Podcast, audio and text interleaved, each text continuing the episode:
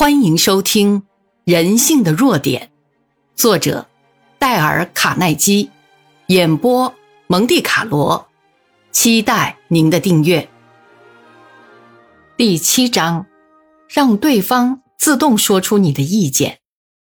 你对你自己所发表的意见，是不是比别人代你说出的更信得过呢？如果是的话，你想把你的意见硬生生塞给别人的喉咙里？这会不会太一厢情愿了？如果提出意见，引导别人自己去得到结论，这个办法岂不是更聪明吗？这里有一个例子：费城的塞尔茨先生是我讲习班的一位学员，他觉得必须给那群意气涣散的汽车推销员注入热情和信心。他召开了一次推销员会议，他鼓励他的员工们告诉他想从他身上得到些什么。他把员工们所提出的意见都写在黑板上，然后他说：“你们所希望得到的，我可以给。可是，我希望你们也告诉我，你们可以给我什么呢？”他很快有了满意的答案，那是忠心、诚实、乐观、进取、合作，每天八小时的热忱工作，其中有人甚至愿意每天工作十四小时。这次会议使员工们充满了新的勇气、新的激励。塞尔兹先生告诉我，目前销货激增，公司业务蒸蒸日上。塞尔兹先生说：“我和他们做了一次精神上的交易，我对他们尽我所能，所以他们也一样。商量他们的需求，这是他们极愿意接受的。没有人愿意自己被强迫着去买一样东西。”也不喜欢被人指派去做一件事，按自己的心愿买东西，照着自己的意思去做事，才是我们都喜欢的。同时，我们希望有人一起聊聊自己的心愿和想法。有这么一个故事：威逊先生说，在没有参加我这个讲习班研究人类关系学之前，他损失了无数他应该获得的佣金。他是一家服装图样设计公司的推销员。他几乎每周都去找纽约某位著名的设计师，已经持续三年时间了。威逊说：“他从来未曾拒绝接见我，可是也从没有买过我的图样。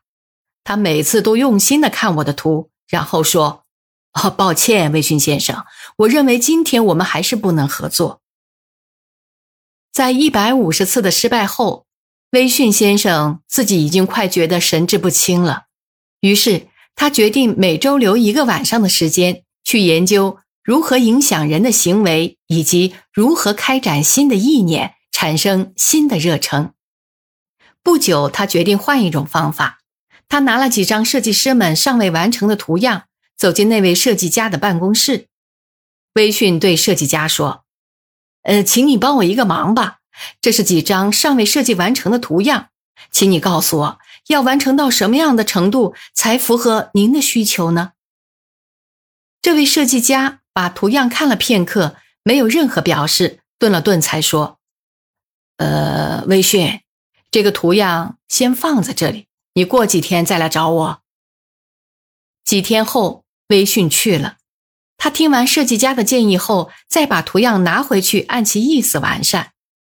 这笔交易结果如何呢？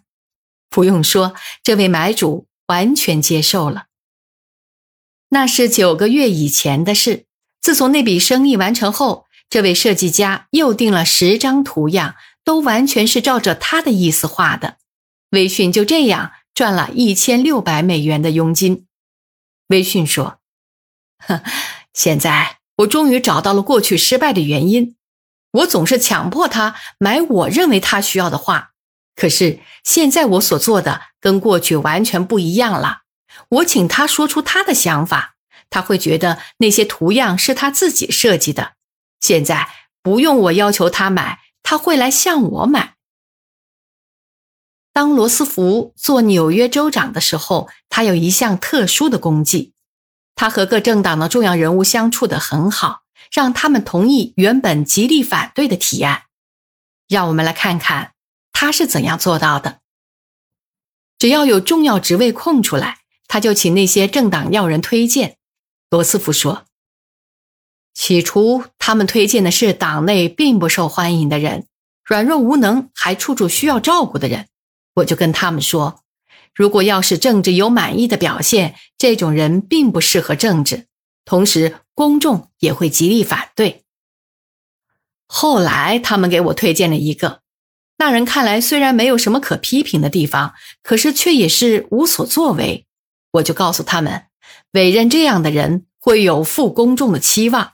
所以，请他们再推选出一个更适合这职位的人。他们第三次推荐的人用起来勉强凑合，却还不是十分理想。于是，我对他们表示感谢之意，让他们再试一次。第四次，他们所推荐的正是我所需要的人。对于他们的协助表示感激之后，我就任用了这个人，并且将委任此人的功劳归于他们。我就趁机对他们说：“我已经做了使他们愉快的事，现在轮到他们顺从我的意见了，做几件让我开心的事。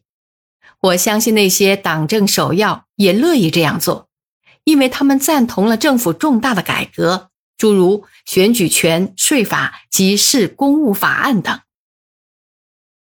不要忘记。”罗斯福凡事都很用心的去征求别人的意见，且对他们的建议表示尊重。当罗斯福委派重要职务时，他是那些党政首要真实的感受到是按他们的意思委任的。本集播讲完毕，感谢您的收听，欢迎订阅。